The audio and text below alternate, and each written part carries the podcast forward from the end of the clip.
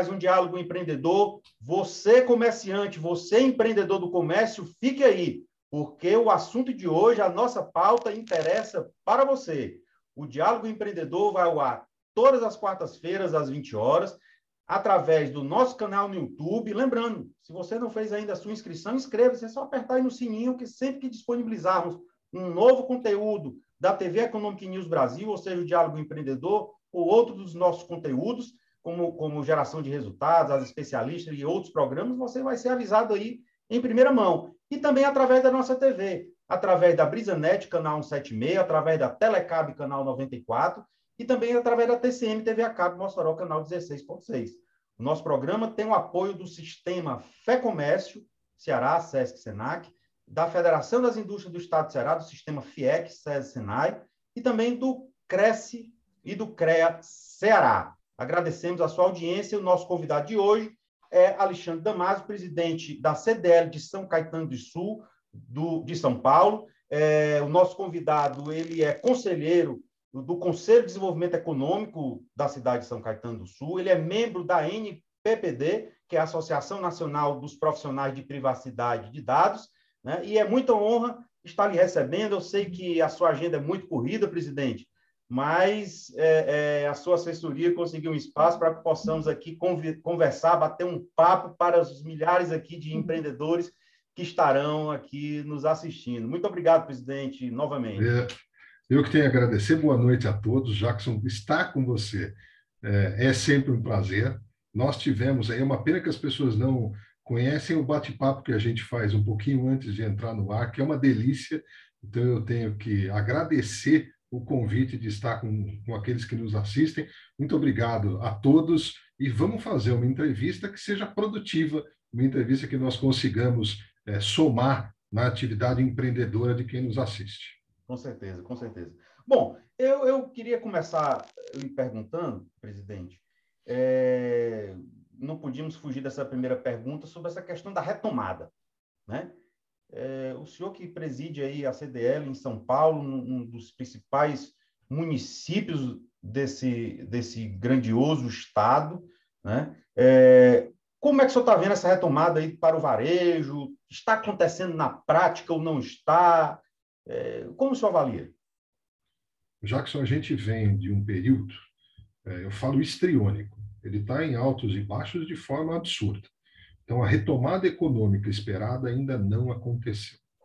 Nós tivemos, na retomada, ou seja, na conclusão da pandemia, primeiro, um, um, uma análise importante da quantidade de empresas de varejo que sucumbiram, que fecharam.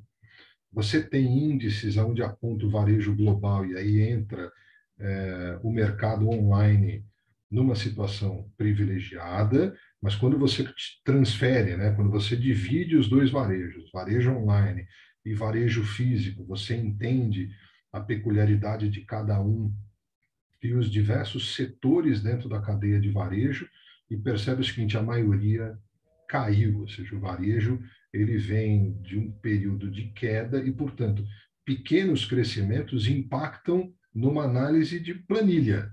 Uhum. Né? Mas na prática, a economia não, não virou.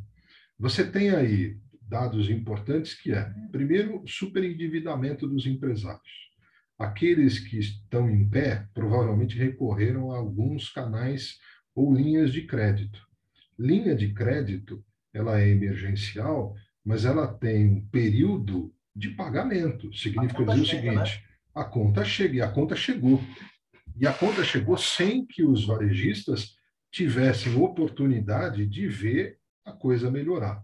Então, você tem hoje é, um achatamento de lucro por conta de pagamento e moratória de empréstimos ocorridos em 2020 e 2021.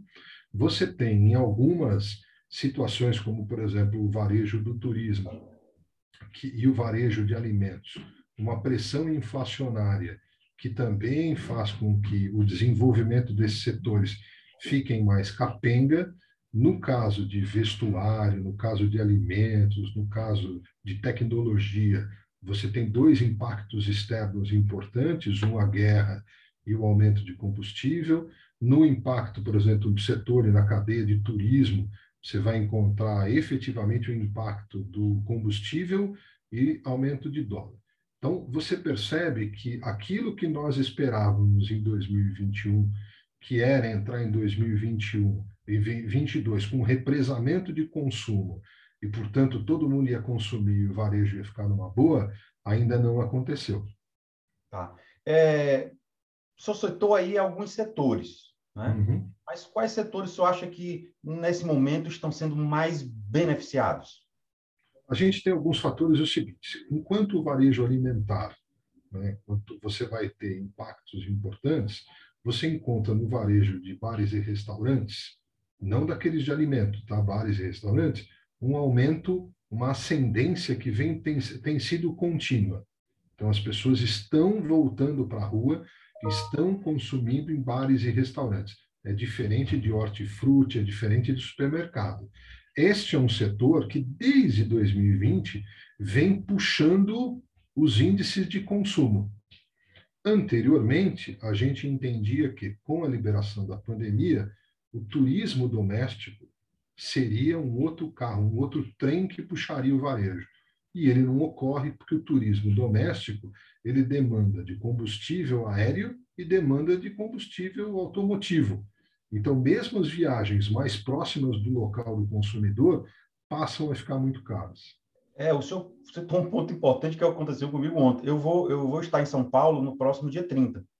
Vou para um compromisso, visitar alguns clientes e é, ontem uma, uma, uma pessoa quis também ir para essa viagem e eu, eu falei o meu voo, que eu ia, a pessoa foi olhar, eu comprei a passagem é, uns 20 dias atrás, mais ou menos, por, é, acho que o trecho foi 400 e pouco, não vi, minha secretária comprou, acho que foi mais ou menos 400 e pouco. A pessoa foi olhar ontem, 2.300 reais. É isso, é isso que nós estamos falando. Você imagina que hoje, é, na sua região, o, e isso replica em várias regiões onde tem apelo turístico, é, o turista não chega. Ficou muito caro voar. Então, hoje, São Paulo, Fortaleza ficou caro. Se você for imaginar o turista doméstico, aquele mais local, regional, que tem que andar mais de 250 quilômetros para chegar em qualquer é, ponto turístico de qualquer lugar do país, ficou caro esses 250 reais. Ele vai encontrar também um apelo inflacionário é, do varejo de alimento. Então, mesmo sem ser impactado diretamente no preço, hoje você já tem uma mentalidade inflacionária que a gente tem que conviver. Bom, foi notícia no, no portal Economic News é, essa semana que, segundo uma pesquisa divulgada pela CNC, Confederação Nacional do Comércio, a confiança do empresário do, do, do, do comércio varejista é, na economia está em queda. Como o senhor avalia essa pesquisa? Eu vejo o seguinte: eu tenho acompanhado também o índice de confiança, e você percebe no final do ano passado, último trimestre, então, ele tinha. O dessa pesquisa foi o quê? A questão de investimento, né? é, é, retração, mas o investimento em si que a pesquisa levou em consideração não é somente um investimento em, em ampliação, é contratação de pessoas. É. Né? a gente percebe o seguinte: no último trimestre, você tinha uma confiança de comércio, uma leve ascendência. Então, as pessoas, nós somos empresários otimistas por natureza. Todo mundo que empreende, ele tem um ponto de otimismo, ele tem uma curva de otimismo maior do que outras, outros setores. Se não assim fosse, sequer seríamos empresários e sequer seríamos empreendedores. Então, esta é uma população que, quando discorre uma pesquisa, ela majoritariamente tem um grau é, bom, ela responde com, com bom agouro do futuro. Aí você imagina o seguinte: você pega o último trimestre do ano de 2021, onde você passa dois anos ruins, aí você tem a, a, a você antevê a chegada do novo ano, você antevê a, o fim da pandemia, você tem ali um leve aumento. Quando você chega em 2020, nós estamos no primeiro trimestre, fechando as contas do primeiro trimestre de 2022, você percebe uma série de apontamentos. Então, Ponto um. Só essa semana fomos discutir é, a questão da grávida online, remoto, etc., no varejo. Existem questões trabalhistas que impactam sobremaneira a ideia de contratação. Existe ainda uma legislação é, de feriados, uma legislação atrelada ao varejo, que ela é muito difusa. Cada cidade trata de um jeito, cada é, sindicato. Isso atrapalha sobremaneira a ideia de empreender, por exemplo, em mais de um local, ou ter um grupo econômico, ou ter várias filiais. Isso são custos invisíveis que o empresário começa a sentir quando ele tem pouco capital, seja para investimento, seja para contratação. Outro fator é o seguinte: a demanda reprimida que a gente esperava que ia chegar no varejo ainda não chegou. É, a gente percebe aqui nas pesquisas que fazemos que você foi impactado com ainda a cadeia de varejo depende também de empregabilidade de outras cadeias. Quando elas não chegam nas demais cadeias consumidoras, ela retarda um pouco no varejo, porque o varejo ele é o segundo maior setor que emprega no país, mas ele é o primeiro setor que emprega. O primeiro emprego, ele é o primeiro uh, setor, é o setor que mais emprega o jovem. E ele tem um ônus que nenhum dos outros setores tem, que é a formação cívica desse profissional. Quantos e quantos de nós que nos assistem já não pegaram pessoas para trabalhar na nossa loja, no varejo, sem nenhuma experiência? Você tem que ensinar essa pessoa a se portar, a falar, usar pronome de tratamento, quantas e quantas vezes não entender de estoque, é, é, ter uma série de melhorias que ela não recebe na educação formal, nem num curso técnico. Então, olha, o varejo é um formador cívico do trabalhador, e isto custa o treinamento para o varejo, para o primeiro emprego, o, o, o treinamento para essa população que ingressa no mercado de trabalho é um ônus do, do nosso setor e custa caro. Então você pensa em duas vezes. Contra... A indústria já contrata a pessoa, mas já feitinha. Modelo, né? Exatamente. Se você for ver as outras, os outros setores, você vai encontrar uma série de iniciativas educativas que preparam para a indústria, que preparam para a agrícola, que preparam. Pro... Você não tem cursos que preparam para o varejo. Ou quando tem, eles são muito menores, eles são, é, têm menos distribuição do que comumente acontece. Então, o varejo ele demanda contratação, mas ele também tem um ônus a mais, que é o treinamento. Olha como eu tenho que pensar duas vezes para contratar alguém. É, então, isso também podemos tirar uma conclusão que um grande problema é, da nossa economia, é, do, do negócio de forma geral, é a capacitação profissional, porque muitas vezes as pessoas dizem que não tem emprego, mas em, em muitos casos eu vejo que tem. O que falta são pessoas capacitadas. O, senhor acha que seria por aí? Não falta, não falta emprego no Brasil, viu, Jorge? Não falta. O que falta é as pessoas alocadas nos lugares certos. Então, você vai encontrar muita gente procurando empregos com baixa qualificação e nenhum tipo de treinamento, e muita gente procurando empregados de alta qualificação e muito treinamento. Então, a, nós não temos um meio termo.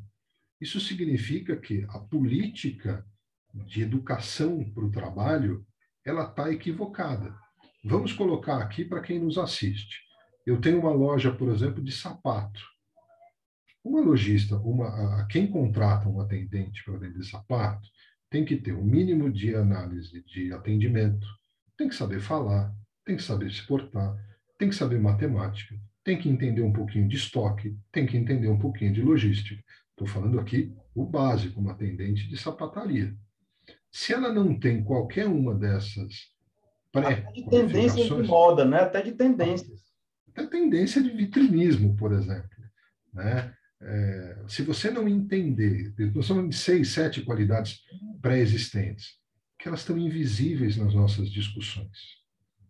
As CDLs são pródigas em fazer curso para o varejo, você vai entender, curso de vendas, curso de vitrinismo, curso para exatamente suprir uma necessidade que é construída no balcão.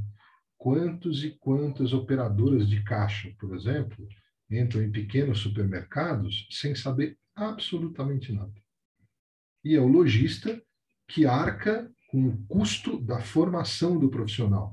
Agora, quem nos assiste, eu e você, a gente pensa em duas vezes pelo tempo que você vai levar para treinar e pelo custo deste treinamento também. Isso também é, é o que eu sou, um termo que o senhor usou aí no início, que é o famoso custo invisível, né? É, esse é um custo invisível. E olha, já que você vai entender, e, e quem nos assiste, pouco a gente fala disso. Pouco a gente fala desse ônus do varejo, né? Esse ônus que a gente trata aqui como de formação cívica. A gente não fala isso. E na ponta do lápis, isso custa dinheiro para o varejo. É, e sobre, também sobre as grades curriculares, né? Acho que nas grades, a, a, técnica, o próprio empreendedorismo, isso deveria estar mais claro nas grades, para que, que as pessoas, o jovem, é, ele comece a, a se absorver essa cultura já na, na, na escola. Você sabe que eu falo que nas aulas que a gente dá, o seguinte, tem uma diferença imperceptível, pouca gente percebe, entre emprego e trabalho. É, às vezes a gente confunde dois conceitos que ambos são ricos, mas para a gente pensar de forma muito simples. Muita gente quer emprego para trabalho, né? né? Então, mas o, a gente fala o seguinte: o emprego é disponibilidade de tempo. Você está disponível ao teu empregador das 8 às 5. O que você produz não é tão importante, é disponibilidade de tempo. Né? Enquanto trabalho, não. Trabalho é conclusão, trabalho é operação, é você ter uma tarefa e concluir a tarefa, seja em que momento for do teu dia, da tua jornada. Então, há uma confusão de conceitos que atrapalha toda uma construção. As pessoas procuram emprego. E emprego é disponibilidade de tempo. Enquanto as pessoas deveriam procurar trabalho, que é produção, que é entrega, né, que é construção de um processo de formação de riqueza. Isso muda a mentalidade do jovem que entra no nosso mercado. E ele tem que entender também que é, o empreendedorismo não é só você ter um CNPJ o empreendedorismo também é o, é o seu CPF. Porque a partir do momento que você é contratado para uma loja para ser um vendedor, você é um empreendedor na sua carreira de vendedor. Se você não está tendo sucesso, tendo boas comissões, é como se a sua, a sua empresa individual não fosse bem. Né? É como se você não estivesse entregando para quem lhe contratou, que é aquela loja, a, a venda do produto. Então, assim, é, é, é tem que ter essa, esse entendimento que muitas vezes os profissionais não têm. E que no mundo de hoje, essa é a cultura. Cada, eu digo muito na minha empresa, é, cada um no seu, no, seu, no seu posto de trabalho é um empreendedor, em que eu sou o é cliente. Eu, eu, gostei dessa tua ideia, porque eu sempre faço uma alusão é, que a loja, na verdade, é uma distribuidora de produto para o teu trabalho. Você entra com a mão de obra, que é vender, e ela entra com produto, como se fosse um distribuidor.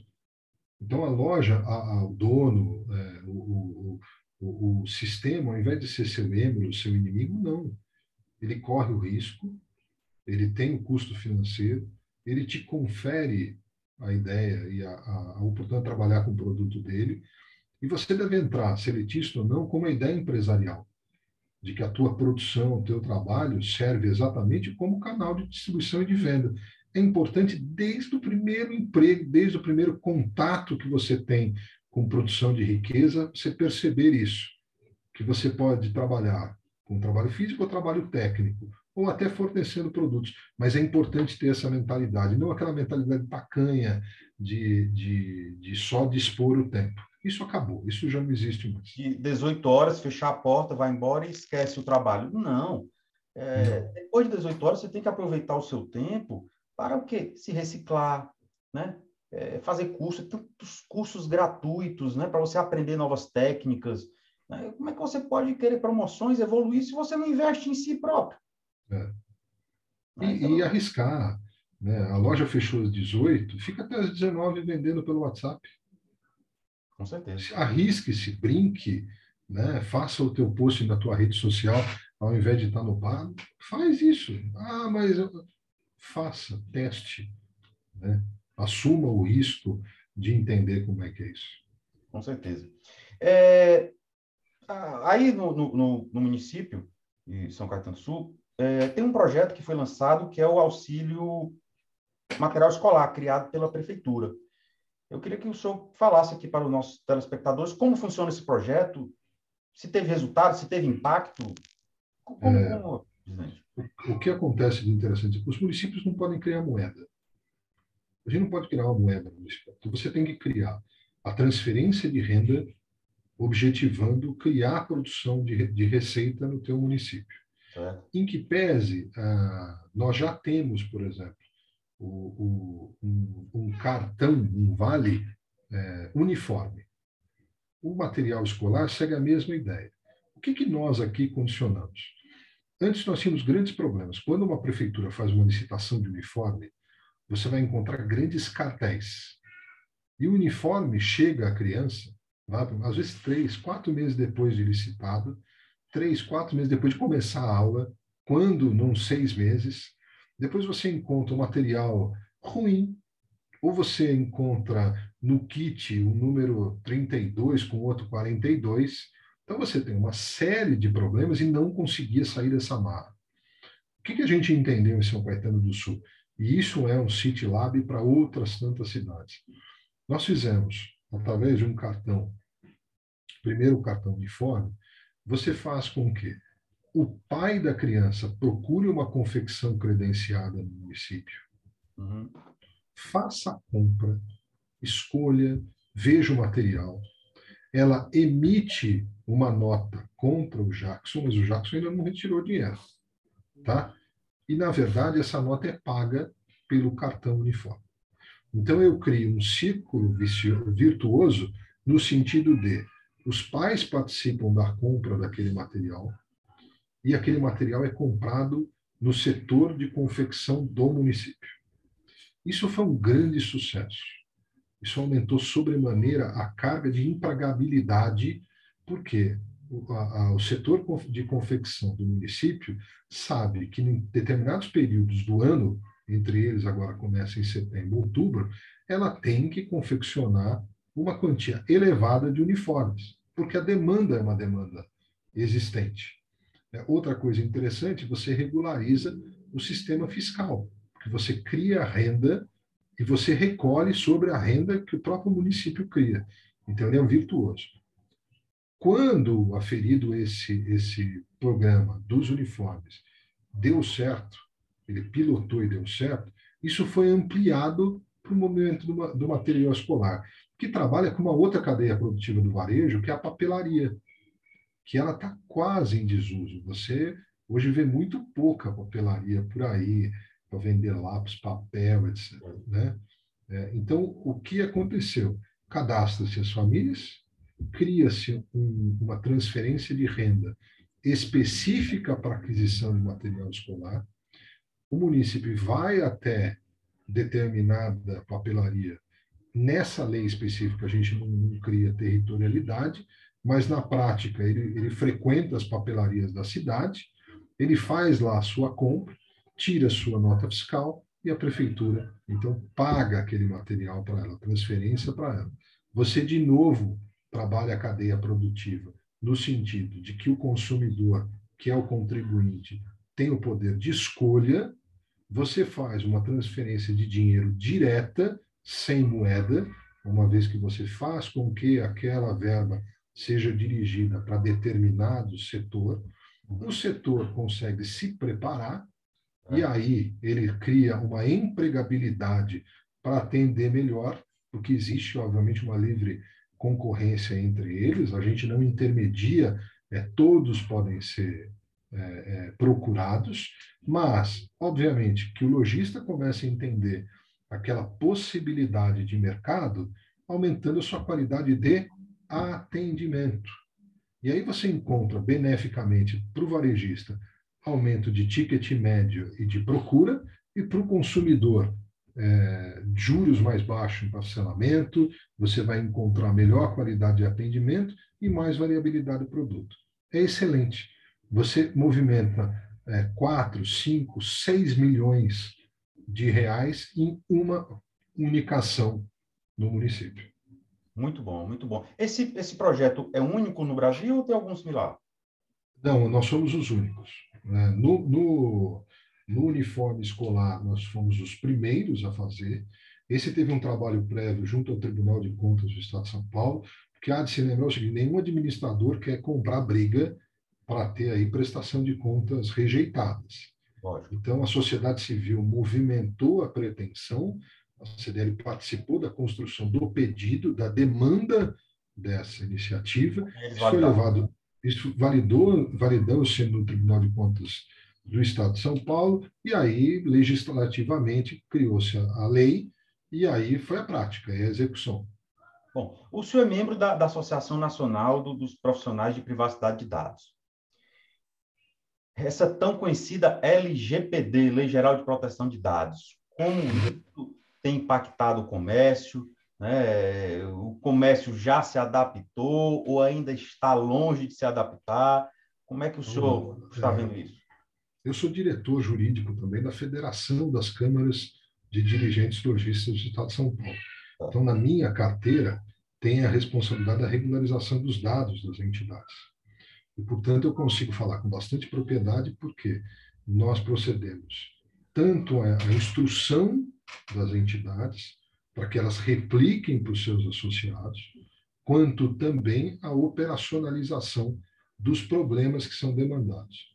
Nós fizemos uma pesquisa né, antes da vigência da lei, no meio, seis, sete meses da vigência da lei, em 2021, onde a gente apontava que na região do ABC, ABC em São Paulo são cinco, sete cidades: São Bernardo do Campo, Santo André, São Caetano, Diadema, Mauá, Ribeirão Pires e Rio Grande da Serra. Então, A, B, C, D, M, R. E é um polo metal mecânico nacional. Então, as grandes montadoras têm as suas posições aqui e hoje tem uma, uma transformação para a ala de serviços, porque nós temos uma perda bastante grande do nosso parque industrial. Mas quando a gente verificou isso, fomos para a rua e fizemos uma pesquisa bastante grande com todas as cidades, onde a gente apontava 86% das pequenas empresas não estavam sequer adaptadas com o mínimo da Lei Geral de Proteção de Dados. Segunda-feira eu estive com o deputado federal da Baixada Santista e eu apontava isso. A Agência Nacional, a reguladora, é, tem agora uma instrução que fala da pequena empresa, da startup, das associações, mas até outro dia, a, as mesmas obrigações da Coca-Cola eram as obrigações que o Jackson e o Alexandre tinham que ter. A mesma obrigação. É, no nosso sistema legislativo, nós temos apenas duas leis que são comuns a todas as espécies de empresas, que é a Lei Anticorrupção e a LGPD. Agora, a gente tem esse dado 80%, e quando você vai na rua, a impressão que eu tenho é que é mais do que 80% das empresas completamente despreparadas para a Lei Geral de Proteção de Dados. É, eu fui convidado para ir para uma cidade que chama Cacoal, em Rondônia. É, nós conversamos, mas por conta dessa nossa difusão de, de artigos, onde as pessoas não conseguem colocar a lei na prática do dia a dia. E uma vez que você não consegue fazer essa alocação prática, as dúvidas se, se permeiam. É, aqueles que não estão assistindo, eu posso, eu, a gente devia ter feito um quiz, mas eu vou fazer quatro perguntas para as pessoas se prepararem. Nunca, todo mundo abre grupo de WhatsApp. Eu ia dizer Ninguém, agora, WhatsApp e são os grandes vilões contra a LGPD. WhatsApp, por exemplo, ninguém lê as políticas de privacidade do WhatsApp e você cria no teu varejo canais de comunicação com WhatsApp sem autorização daqueles que estão sendo colocados lá. Uma vez colocado, se você baixar no, no WhatsApp Web, eu consigo baixar no Excel todos os contatos. Olha que vazamento de dados. No WhatsApp, que todo mundo tem. Né? Então, assim, é, nós que somos do varejo, nós que somos empresários, temos que redobrar os nossos cuidados em pequenos hábitos quantos e quantos de nós não compartilhamos documentos, por exemplo, eh, no WhatsApp, ou documentos em e-mail simples fora da nossa cadeia da loja. Então, você manda para o contador, você manda às vezes para o colaborador, no e-mail pessoal. É, quantos e quantos de nós é, temos e ainda insistimos em ter nuvens gratuitas, né? o Gmail, o Google One, etc., quando você consegue migrar para uma segurança de dados, às vezes por 10 reais por mês. É, existem vícios de não achar que aquele meu arquivo que está em papel na minha empresa é, não tem problema, ele não está na LGPD. LGPD também está. Eu posso colocar, LG... ligar para é. o Alexandre, telefone tal. Tá. a, a LGPD. Aí se alguém ela... pega, a, a pessoa às vezes liga para o Alexandre. Aí você pergunta, rapaz, como é que você conseguiu o meu número? Exatamente. O número lá na mesa do fulano. É, acabou. Vazou. Vazou. Quantos e quantos de nós, por exemplo, não contratamos ou não pegamos orçamento? Vidraceiro, moveleiro, dentista, o sistema médico, então, você recebe um paciente, tem uma anamnésia onde lá constam dados sensíveis para você mandar um orçamento. Você nunca mais tem contato com essa pessoa. Sabe o que você faz? Você não descarta, você guarda.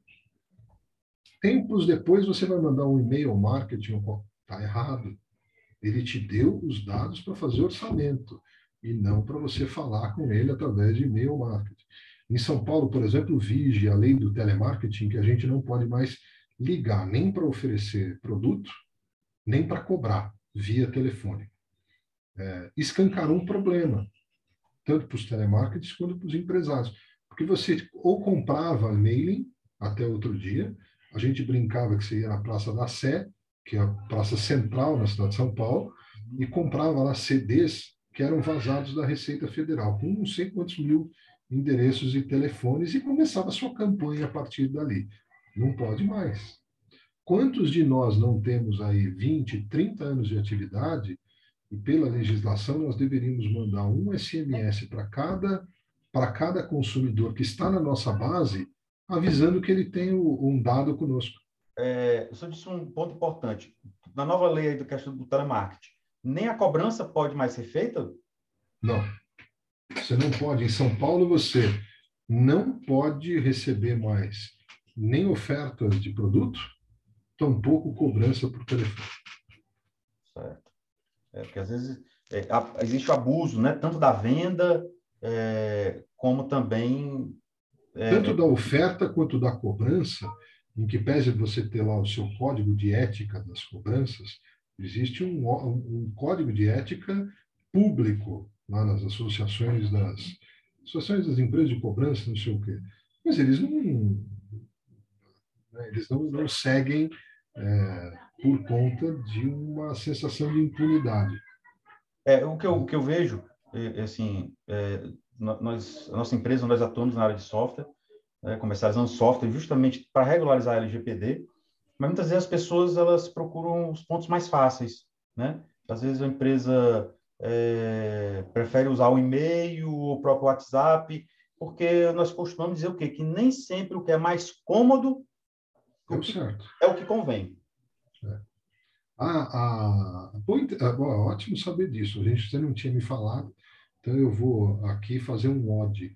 Hoje, por exemplo, a gente não pode dizer mais que no mercado nós não temos esse tipo de assistência para média e pequena empresa você vai encontrar um monte de softwares que fazem, primeiro, análise de como você está, e, portanto, você pode melhorar ou piorar. Ele, ele cria né, condições de você fazer isso.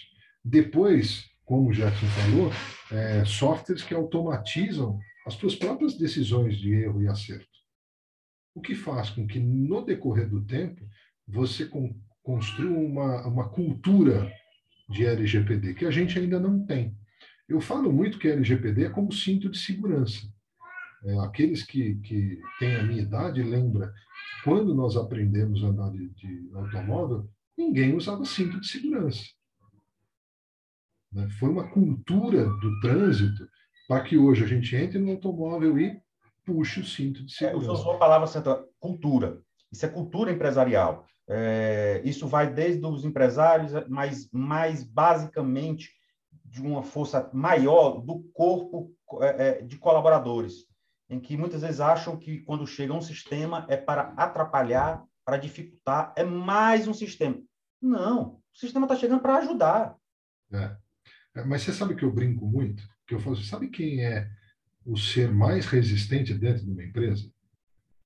É o dono. Quantos e quantos de nós não deparamos com o proprietário delegando a execução para um gerente ou para o preposto? Quando ele é que ele, tem que decidir. É quando assim, ele é, ele é que tem que debruçar-se sobre o problema, entender a dificuldade de implantação, perceber a cultura da empresa, para depois, mapeado as resistências, ele também poder cobrar de forma que uma a uma caia. É, então você percebe o seguinte, né, no teu, no, no, no, em cursos, por exemplo, né, você aí citou diversos parceiros. Às vezes você dá bons cursos, mas o decisor não está lá. Ele manda o preposto. Como se o preposto, então, tivesse que voltar para a empresa e contar tudo que aprendeu. Né? Quando se, deveria ser exatamente ao contrário. Com certeza. E é, é, é, onde o principal gestor, ele é que tem que delegar que é assim. Né? Mas, em muitos casos, que, é, infelizmente, nós nos deparamos com gestores fracos.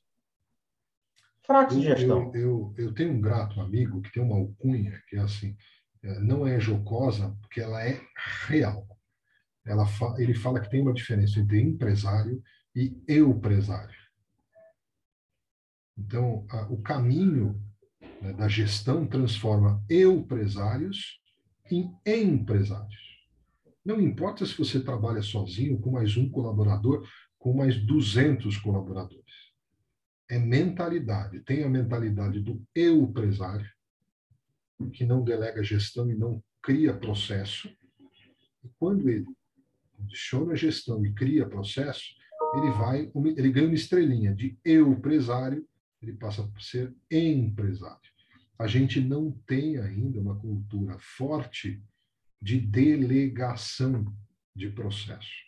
Isso você vai encontrar desde o pequeno sorveteiro, que não tem, por exemplo, não trabalha logística da massa, ou não tem uma agenda eletrônica para saber quando é que ele tem que comprar as coisas, e aí ele compra de última hora. Olha que exemplo banal, mas é verdade, isso é gestão.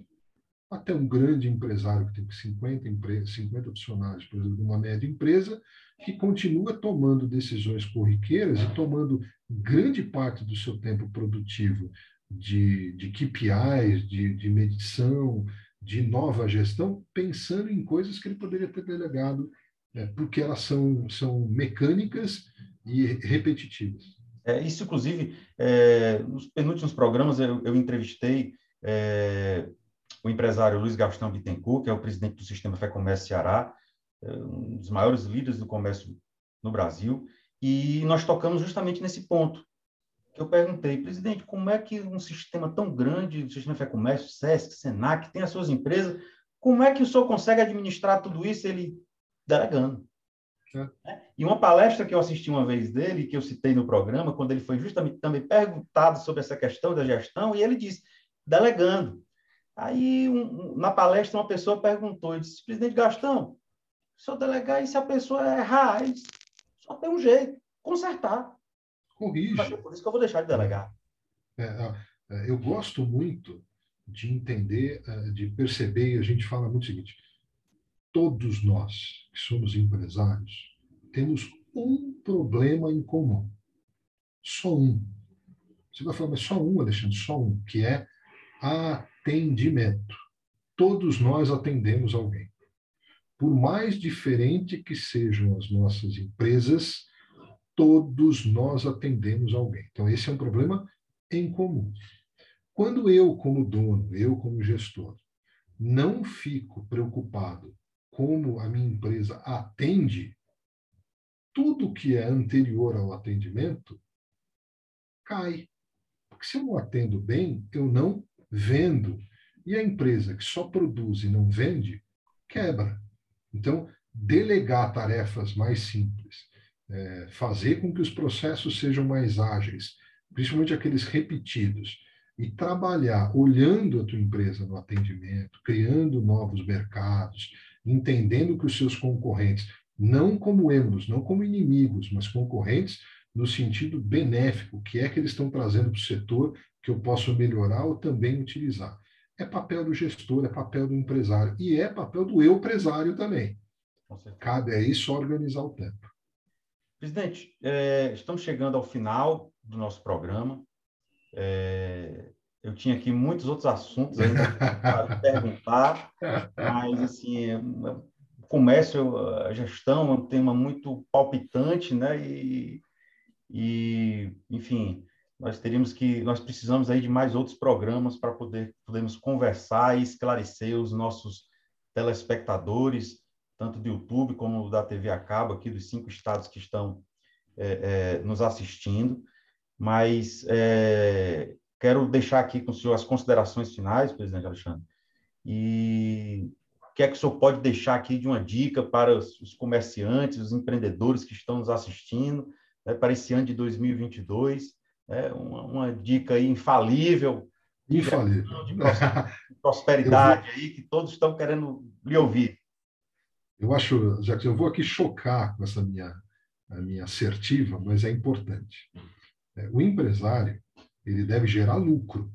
Então assim, ele tem que se apaixonar pela produção de riqueza e não pelo seu negócio. Se hoje está chovendo, eu vou vender guarda-chuva. Se hoje faz sol, eu vou vender guarda-sol. Eu não tenho que ficar insistindo em vender guarda-chuva em dia de calor, porque o método, o fundo, o que nós queremos como empresários é ter lucro. Não é abandonar seu sonho, mas é entender que você tem que ser maleável, porque o que importa é gerar lucro no final. Com certeza. Existe até um ditado que diz o quê?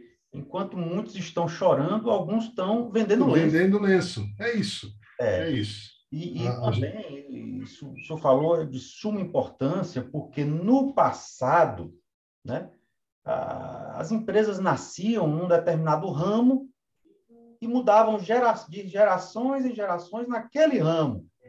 E como hoje, mundialmente, as coisas estão muito ágeis, é, setores estão sucumbindo, mudando, os empresários têm que estar com a mente aberta para também Exatamente. se reinventarem e se Sempre. mudar completamente o rumo da história. Exatamente. Eu acho que essa é a grande dica. Você quer ter lucro? Não se apegue naquilo que você tem, sim procure aquilo que você vai vender. Nós vemos no varejo. Se a gente pegar o caso do Walmart, por exemplo, é, o Walmart nos Estados Unidos vende, ele tem a farmácia, ele vende dinheiro, ele vende medicamento, ele tem o supermercado, ele vende logística, ele tem software. O Walmart hoje vende, é um, é um varejista que dentro da tua cadeia, dentro da cadeia dele de negócio, tem outros 70 ou 80 produtos para terceiros. Isso acontece, por exemplo, na Magalu, que tem ocorrido. Ela trabalha com logística, ela faz a plataforma de venda para terceiros que não são fornecedores, são só fornecedores, né? ela não, não adquire o produto e vende, ela transforma a plataforma no marketplace, ela entrega, ela, ela mesmo é, financia, o varejo tem mudado. O varejo não é só mais o varejo. Se você vende tá guarda-chuva... Constantemente. É isso. Se você vende guarda-chuva a crédito, ofereça mais um pouquinho de crédito, você está quase virando uma fintech, um banco. É, você quer é, inovar, olhe para as pessoas. Deixe de olhar para si. Passe o dia na praia entendendo o que, que as pessoas precisam para ir para a praia. Com certeza. Bom, é, presidente, novamente, renovando, agradecendo a sua participação, renovando já o convite. Ficamos à sua disposição e da sua assessoria para um, um próximo programa. É, o Diálogo Empreendedor vai ao ar todas as quartas-feiras, às 20 horas. Nós temos o apoio do sistema FIEC, da Federação das Indústrias do Estado do Ceará, é, SESI Senai, do sistema Fé Comércio Ceará, SESC Senac e do CREA Ceará.